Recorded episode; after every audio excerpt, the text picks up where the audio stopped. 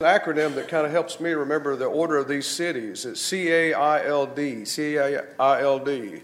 And you might remember a handy little thing to help you remember something that means something. They sailed on that journey, and we'll spell sailed this way C A I L D. We, that's okay when you're.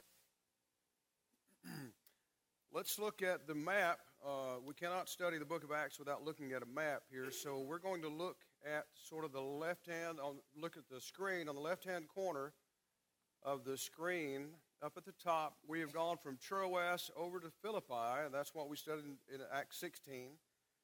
Then for today's lesson, we're going on over further to Thessalonica, Berea, and then down south to the city of Athens. And that's our text for today in Acts chapter 17.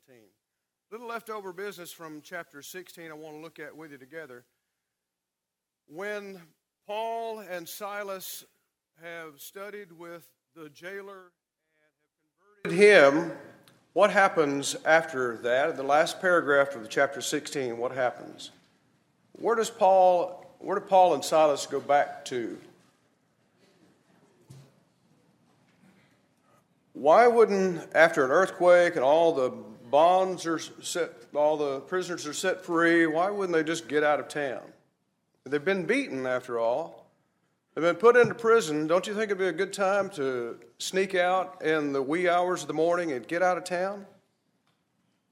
But what do they do? They go back to the prison. The rulers say, Let them go. And Paul and Silas say, No, you have them come to us. Take us out. And he appeals to what? His, his Roman citizenship. Ha ha. Now, understanding some of the secular history would help us understand that a Roman citizen has more rights than other people do in this area.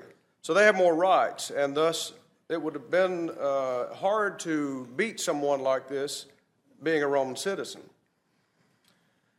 So, anyway, they appeal to their Roman citizenship. Said, No, you have them come get us and do it themselves. what does this do for? Uh, eventually, Paul and Silas do leave. In verse 40, they leave, went out of the prison, entered into the house of Lydia, and saw the brethren, and then they left.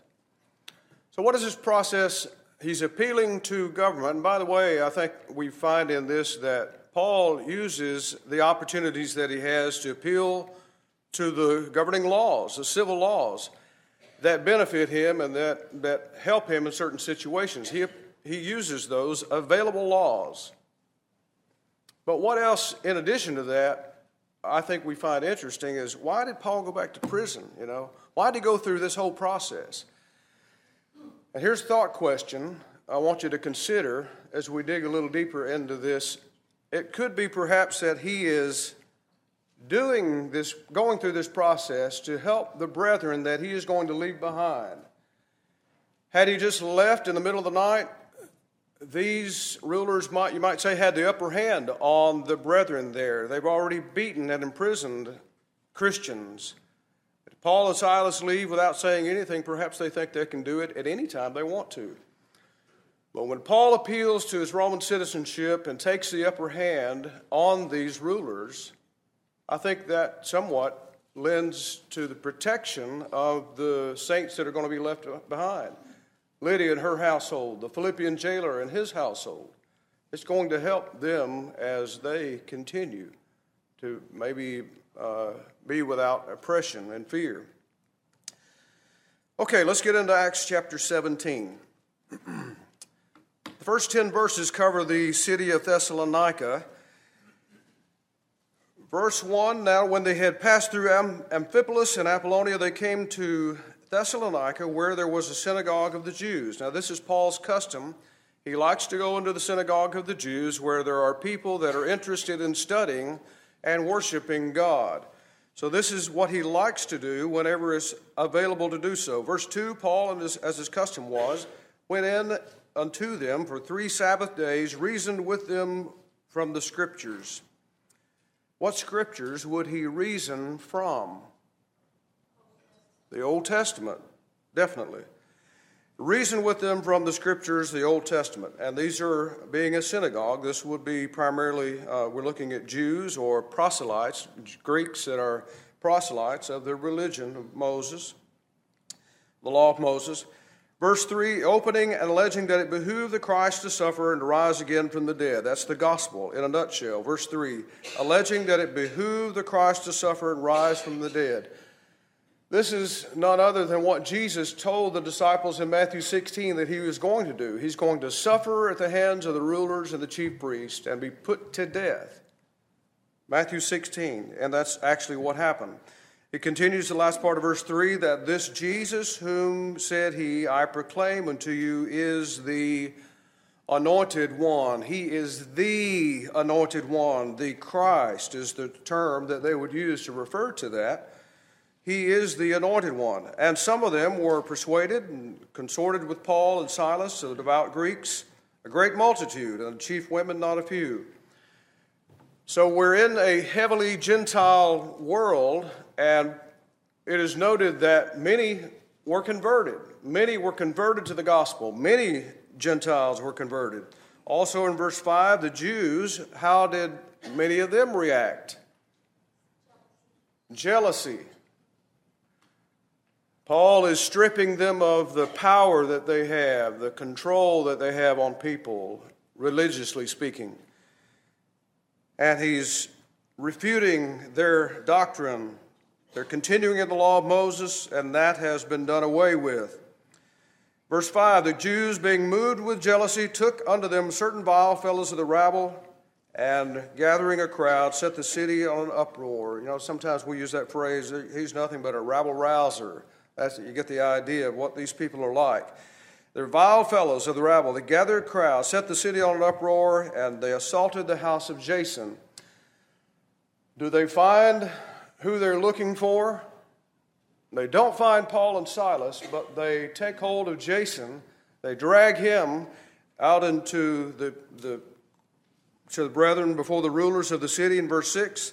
They find Jason, who apparently has housed these brethren, and saying, and they've turned the city at this point in time into an uproar. They've got nothing but a mob on their hands.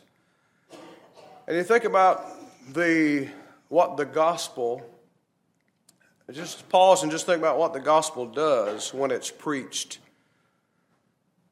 Is Paul in these, in these cities trying to cause trouble? Not at all. He's just preaching the gospel, and the gospel is what stirs people. It divides people. Some believe, some disbelieve. And when the disbelief is such that it strips your power and the system of religion that you've developed over the years, it hurts.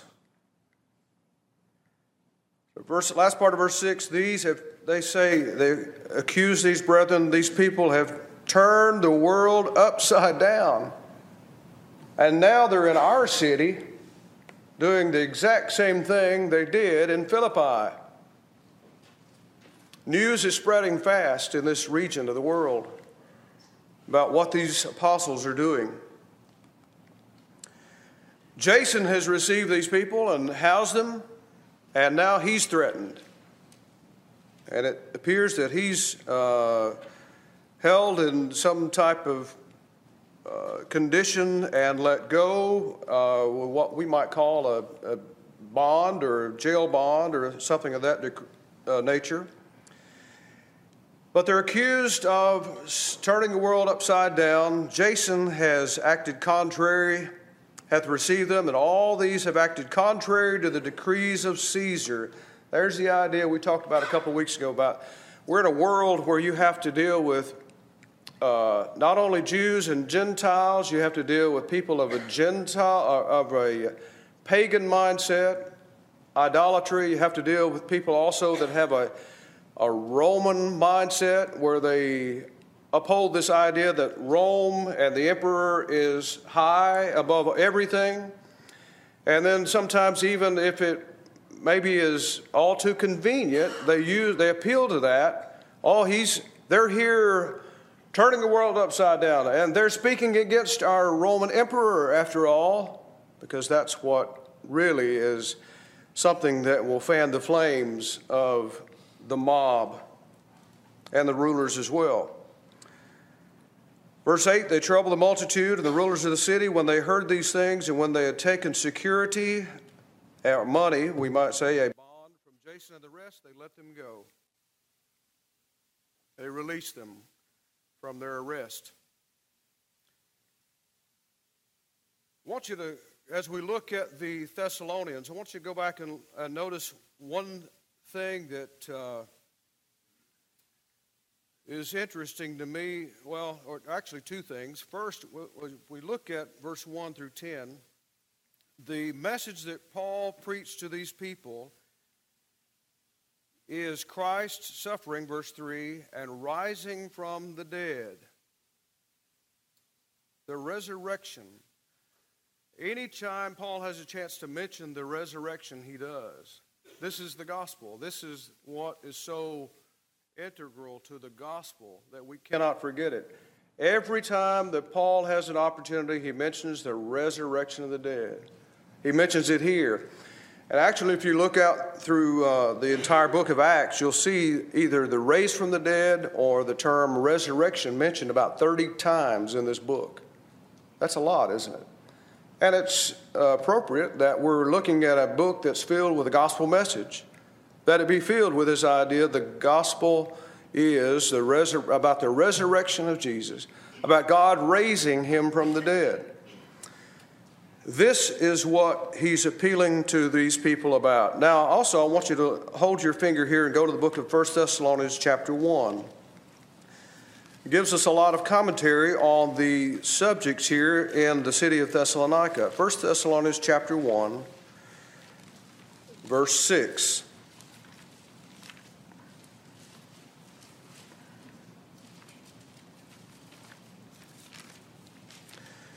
He says there to the Thessalonians, When I came to you, you became imitators of us and of the Lord, having received the word in much affliction with joy of the Holy Spirit. So they had received the word in much affliction, and verse 9 says, They themselves reported concerning us what manner of entering in we had unto you, how you turned from God, or t- turned unto God from what? Idols. Now, two things I want to note about the Thessalonians that we see, particularly here in Thessalonians, is that they turned to God from idolatry and that they had done that in the midst of much affliction, much persecution. They did not have the favor of the Thessalonian people to do this. They didn't have the encouragement, by and large, of Thessalonian people to be converted. You know, if, if you're in the city of Thessalonica and you look across the bay, you would see a large, large mountain, Mount Olympus. You may have read about that in the past. Mount Olympus was uh, the one that housed the gods of that day and time. Many of the gods were said to have lived in Mount Olympus, and that loomed quite large in the city of Thessalonica. You couldn't miss it. It's a city of idolatry, but yet these brethren turned to God from idolatry. And they did it even in the midst of affliction, persecution. The odds were against them, the people were against them, but they did anyway. Now we go back to Acts chapter 17. Any thoughts on Thessalonica before we continue? All right, the uh, verse 10 says, The brethren immediately sent away Paul and Silas by night unto Berea. So in Thessalonica, they were taught about Christ. We see the Judaizers persecuting. They couldn't find Paul and Silas, but they do what they can and persecute the house of Jason is what, uh, instead. The brethren send Paul away, apparently secretly here, by night to Berea in verse 10. They come thither, and then where do they go? A synagogue. All right, let's pick back up in the in verse 11. What do we find about the character of these, these people, I will say, in Berea? How do they compare?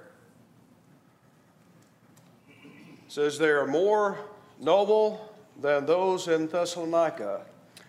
And it really defines what that means to us. What does it mean to be more noble here? He, he follows it up by explaining what he means by that. That they were doing what? Searching the scriptures. How often? Daily. So in verse 11, these were more noble than those in Thessalonica in that they received the word with all readiness of mind.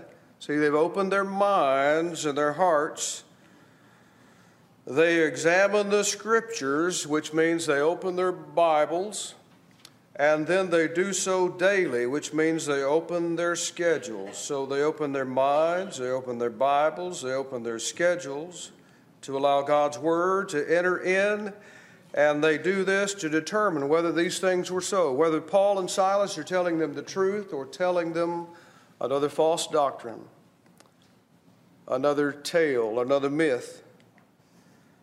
How many there believed? We see once again, how many Gentiles believed? Quite a few, doesn't it? Quite a number. We don't know exactly. It says many, verse 12 Many of them, therefore, believed also of the Greek women of honorable estate, and of men, not a few.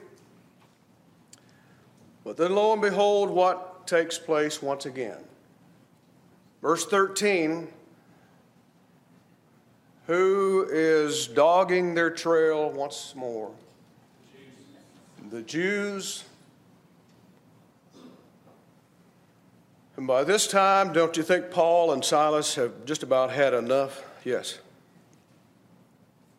These Jewish rulers, had it been their Messiah that they agreed with, this wouldn't be happening.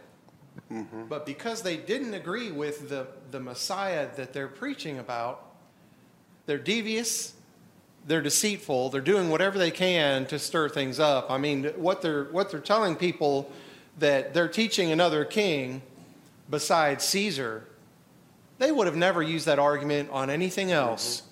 But it's convenient for them to use that. Did they really want to follow Caesar and the Romans? Mm-hmm. Absolutely mm-hmm. not. Mm-hmm. Anytime they had an opportunity to have an uprising, they did. Mm-hmm. But, and I get the, the whole point is this we need to be careful when we have arguments, discussions with people about the way we believe, that we are very careful not to resort to arguments that are not very scripturally based and that are not emotional like this because we could end up kind of doing the same thing and we don't we don't want to look like these folks the jews and how they did.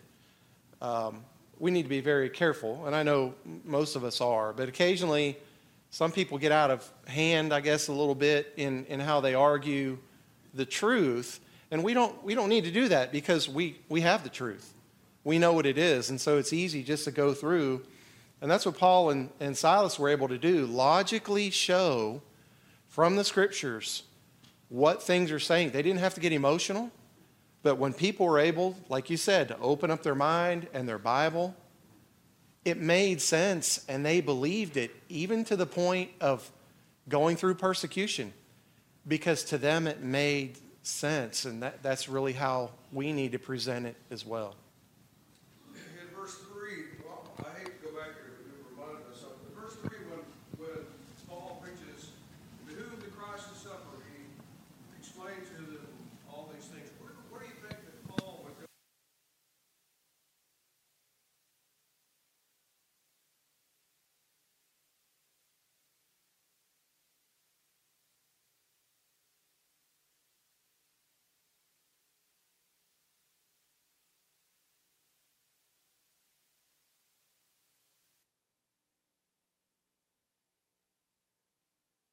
With Christ.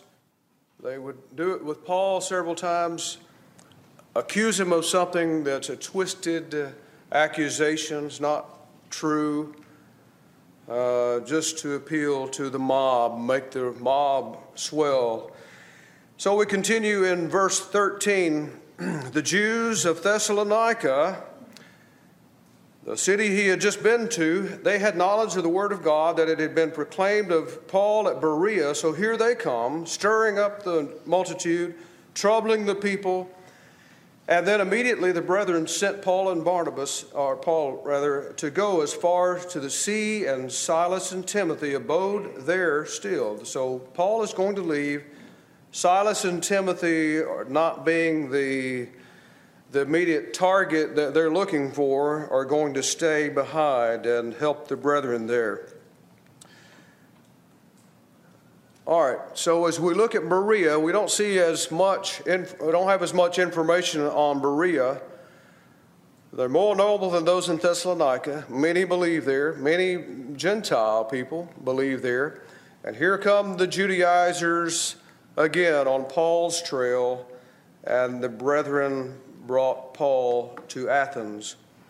It seems here in verse 15, but they conducted Paul or they that conducted Paul brought him as far as Athens, and receiving a commandment unto Silas and Timothy that they should come to him with all speed, they departed. It seems to me that the wording is that the brethren, and this is quite a bit of distance uh, south, to the south, if you remember on the map.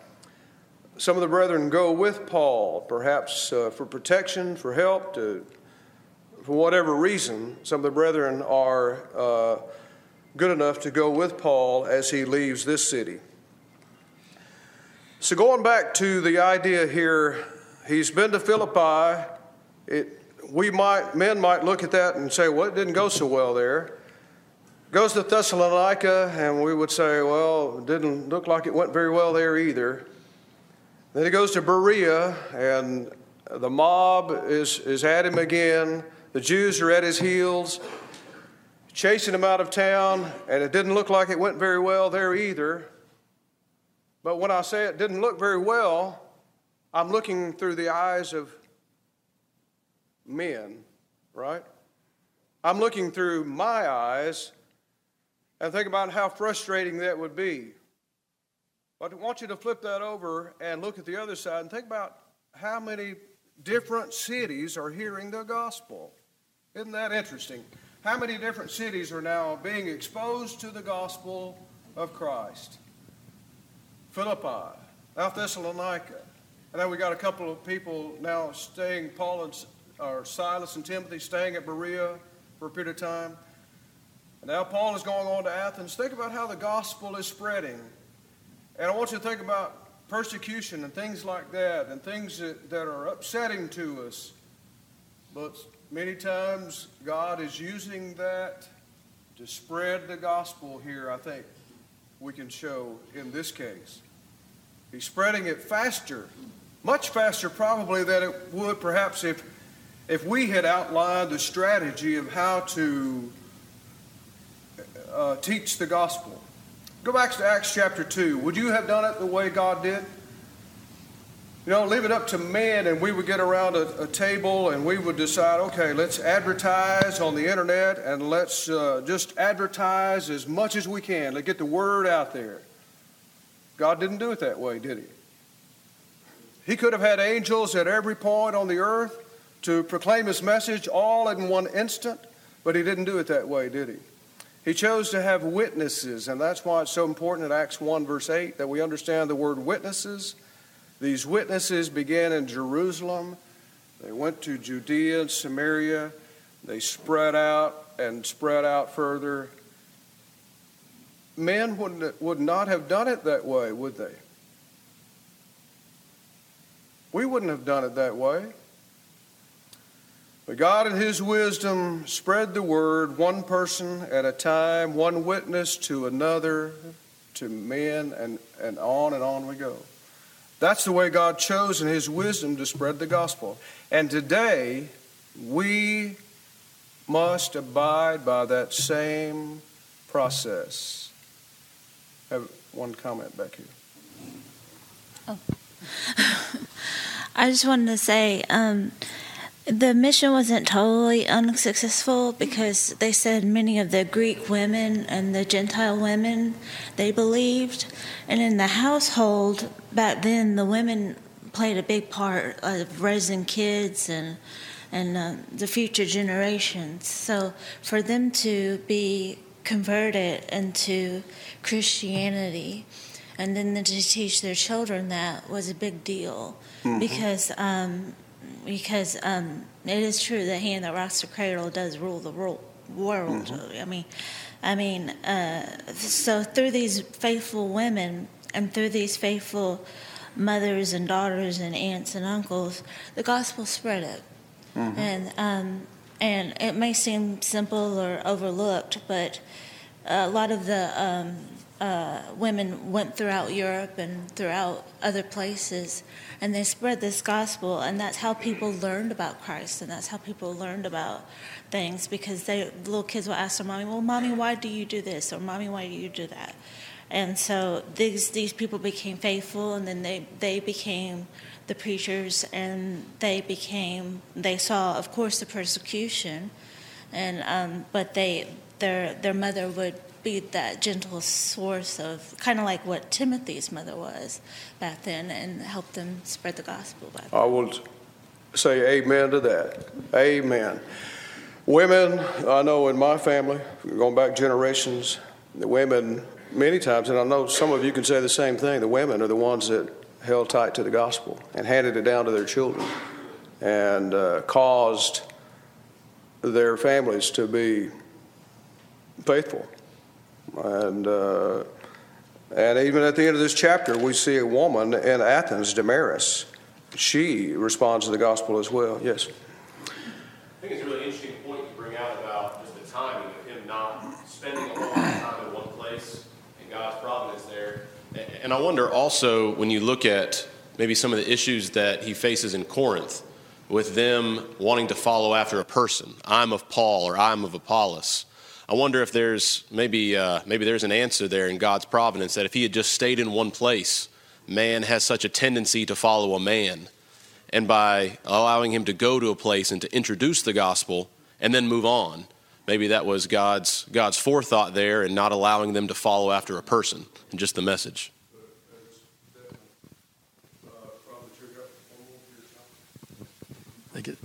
as you've already pointed out, it, we see time and time again, they, in preaching the gospel, they reference the scriptures. Of course, that would have been the Old Testament scriptures. So in Acts chapter 8, the eunuch was reading from Isaiah 53. And uh, you mentioned here that the Bereans were more noble than those in Thessalonica because they searched the scriptures daily to see that those things were so. Well, if I remember right, just a little later, he's going to go, Paul's going to end up in Corinth, spend about a year and a half, and I believe he wrote the first letter to the Thessalonians from Corinth, so it won't be very long since he was in Thessalonica. Mm-hmm. In that first letter in chapter 5 and verse 20, he said, Do not despise prophetic utterances. That would be those with the gift of prophecy that could teach the gospel. He said, uh, But examine everything carefully and hold fast to that which is good. So he's encouraging the Thessalonians to search the scriptures mm-hmm. like the Bereans were doing. Mm-hmm. Very good. All right, we go to uh, the city of Athens now. And Athens is one of those cities that is full of idolatry, full of philosophers, and Paul preaches there to the unknown God. They have made a uh, memorial to a, a thing to an unknown God, just in case they missed a God. But think about Athens and it being a very a city of, of a, a center of much learning. You want to go and have the best education, the world would say, well, go to Athens. That's where the teachers are. And uh, so that's the kind of city we're in where Paul goes now and he tries to spread the gospel. Now, while he's there, verse 16, he waited for them at Athens. His spirit was provoked when he saw this city here full of idolatry he reasoned in the synagogue with the Jews and devout persons in the marketplace every day. Notice he goes, he doesn't just go to the synagogue, he goes to other places, the marketplaces, where people will talk and maybe listen to the gospel. There's Epicureans there in verse 18 and Stoic philosophers, all kinds of philosophers here. The Epicureans would say, eat, drink, and be merry. Live life, live it up, because after you die, there's nothing. You are nothing. The Stoics, in contrast, would look at this life and they would say, Well, you you just need to endure this life. Whether you have sorrow or pleasant things, good things, whatever you have in this life, just endure it. And they would both join in the idea of there is no resurrection of the dead, there is no judgment. They would be uh, united in that particular idea. So some of them say, well, what would this babbler have to say? They're kind of interested. They're intrigued about what Paul says because they haven't heard anything like this before. They haven't heard reasoning like this before. They haven't heard anybody talk like this. He preaches Jesus. Notice again what he has when he has opportunity. Verse 18 says he preaches about Jesus and the resurrection. There it is again we should never, ever tire of talking about the resurrection of Jesus. It should never become weary to us. They took hold of him, brought him to, the, to, to Mars Hill or the Areopagus. We want to know more about what you have to say. These are strange things to us. We, we don't quite get this. You don't sound like somebody we've heard before. At verse 21, we'll say, perhaps in parentheses in your Bible, everybody's here just to simply talk about some new thing, some new thing that tickles the ears that you haven't heard before. And that's what a lot of these philosophers enjoy doing. So they give Paul the opportunity, a grand opportunity, and he takes advantage of it. I would say this is a masterpiece of a sermon, really is a, I want to go all the way to verse, end of verse 31. The end of verse 31, he concludes his sermon by talking about what topic? Have we said that before? He concludes the sermon by talking about the resurrection of the dead. But how did he get there? He got there in the most unconventional way, we would say. He could not approach these people like Paul or Peter did in Acts chapter 2. And why is that? They wouldn't know. They wouldn't know these scriptures, would they? If Paul were to talk about King David and, and all these uh, Old Testament scriptures about the resurrection, about Jesus being at the right hand of God, he, they wouldn't know all these things, would they? So he preaches a masterpiece of a lesson. He approaches, he, well, let me, I'm going to stress one more time. Verse 31, he ends with the resurrection.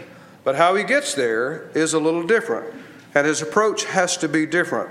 He has to start from a different place. And let me say, by the way, that when we're we need to be sensitive to that when we teach people and preach to people that we understand where they are. We have to preach to them where they are and then take them to the resurrection of Jesus Christ somehow, some way. verse 20, let's go on to verse 23. Or let's, verse, last part of verse 22. You men of Athens, in all things I perceive that you are very religious, very superstitious. You're very zealous in one thing. You, you have uh, monuments to all these idol gods, and you have them all covered. You are very zealous in that, well, I will say. As I passed along, I observed one that took, uh, caught my attention here. The altar had the inscription to an unknown God. I'm going to tell you about this God that uh, you don't really know about. Last part of verse 23 What therefore you worship in ignorance, this I set forth unto you. First of all, the God that made the world and all things therein. And I want you to notice as we look through these verses here that follow the word all or that idea, all or everyone, every man, everywhere, all inclusive. Verse 24 the God that made the world and all things therein, he, being Lord of heaven and earth, dwelleth not in temples or sanctuaries made by hands. All of these monuments around Athens here, they're made and graven by man's hands, aren't they? So let's outline this lesson together, this sermon together. First of all, he talks about God is the creator. He cannot be made by man's hands, he cannot be fashioned by man's hands. God is the creator. That's his first point in verse 24. God made the world, all things therein. Neither, verse 25, neither is he served by men's hands as though he needed anything, seeing he giveth, he giveth to all life and breath and all things. Notice again this idea all. He doesn't need anything from us, from our hands per se, as he, if he needed anything, because he gave to all life and breath and all things. So, second point here, second major point God gives life to all. He gives all things to all people. Verse 26 He made of one, that is Adam, every nation of men to dwell on the face of the earth, having determined their appointed seasons and the bounds of their habitation. Third point God made all nations on the earth. He made all nations you mean every nation? Yes, every nation. He determined their times, when they arise and when they fall. He also determined where their boundaries are. Well, you can say, well, men got out there with a line and stretched it out, and they sighted the lines where they wanted the boundaries to be. No, God did that. God did that. Not men. Paul is saying, God determines when these nations arise and when they fall. Then he says, uh, well, let me back up here just real quickly. Verse 26 Made of one nation, every man to dwell on the face of the earth, having determined their seasons and the bounds of their habitation, their boundaries. Verse 27 that they would seek after him and find him though he is not far from each one of us.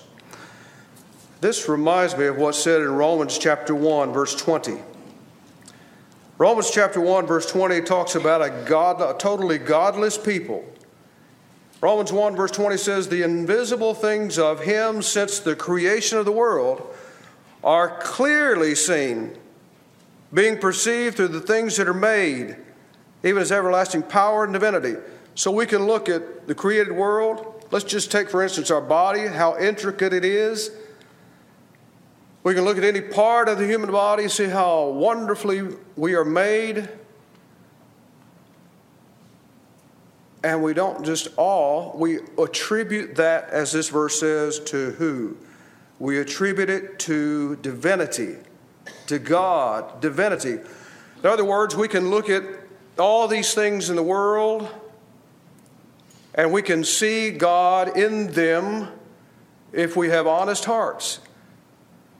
And I think Romans 1 tells us, basically, without looking at it any further, is telling us that we can come to know God and we can come to know salvation without starting in the Old Testament scriptures. Let me make that plain. Let me make uh, that plain by repeating that one more time. We don't have to start in the Old Testament scriptures. We can start somewhere else by our being awestruck and understanding the power that God has. And then that leads us to understand there is a God that's greater than me, that created me. And that's what Paul is trying to get them to see. He can't go to the Old Testament scriptures. He's starting somewhere where they know, they understand, they can look at their own body and see the power and the divinity that is there, that we've been created by the all powerful and the only creator. Verse 28 For in him we live and move and have our being. That was a popular saying of the day. It apparently is attributed to Zeus back in the 600s BC.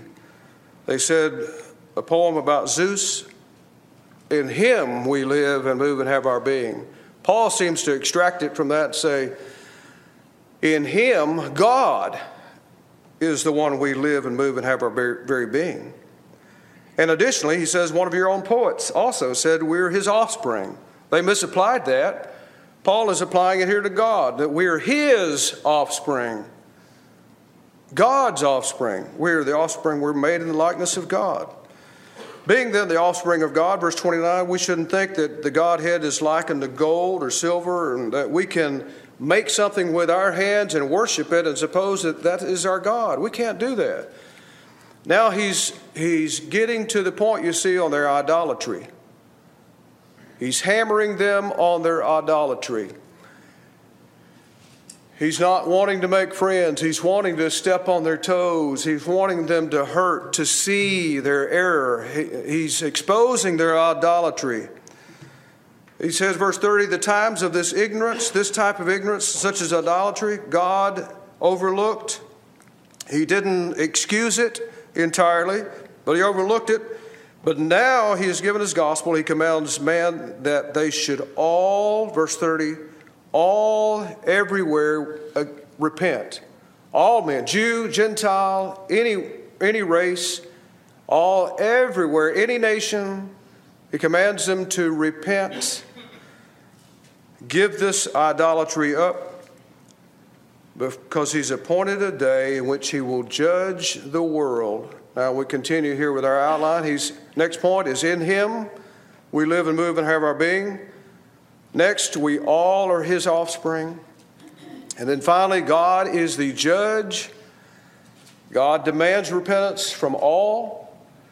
He is the judge of all the world, and he will judge the world in who or by whom? By Christ. He will judge the world by Christ, the very one that he anointed. And he gives us finally, as we close that idea, oh, Paul, that's just your philosophy. He gives us one piece of great assurance that this is all true. And what is that? Exactly.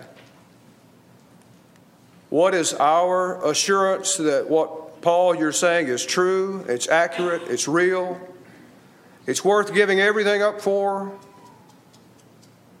The, our assurance is the resurrection of Christ. That's it. It all rests on the resurrection of Christ. He tells them the same message, really, that he tells anyone else. Guess we better stop there. Appreciate your thoughts and participation.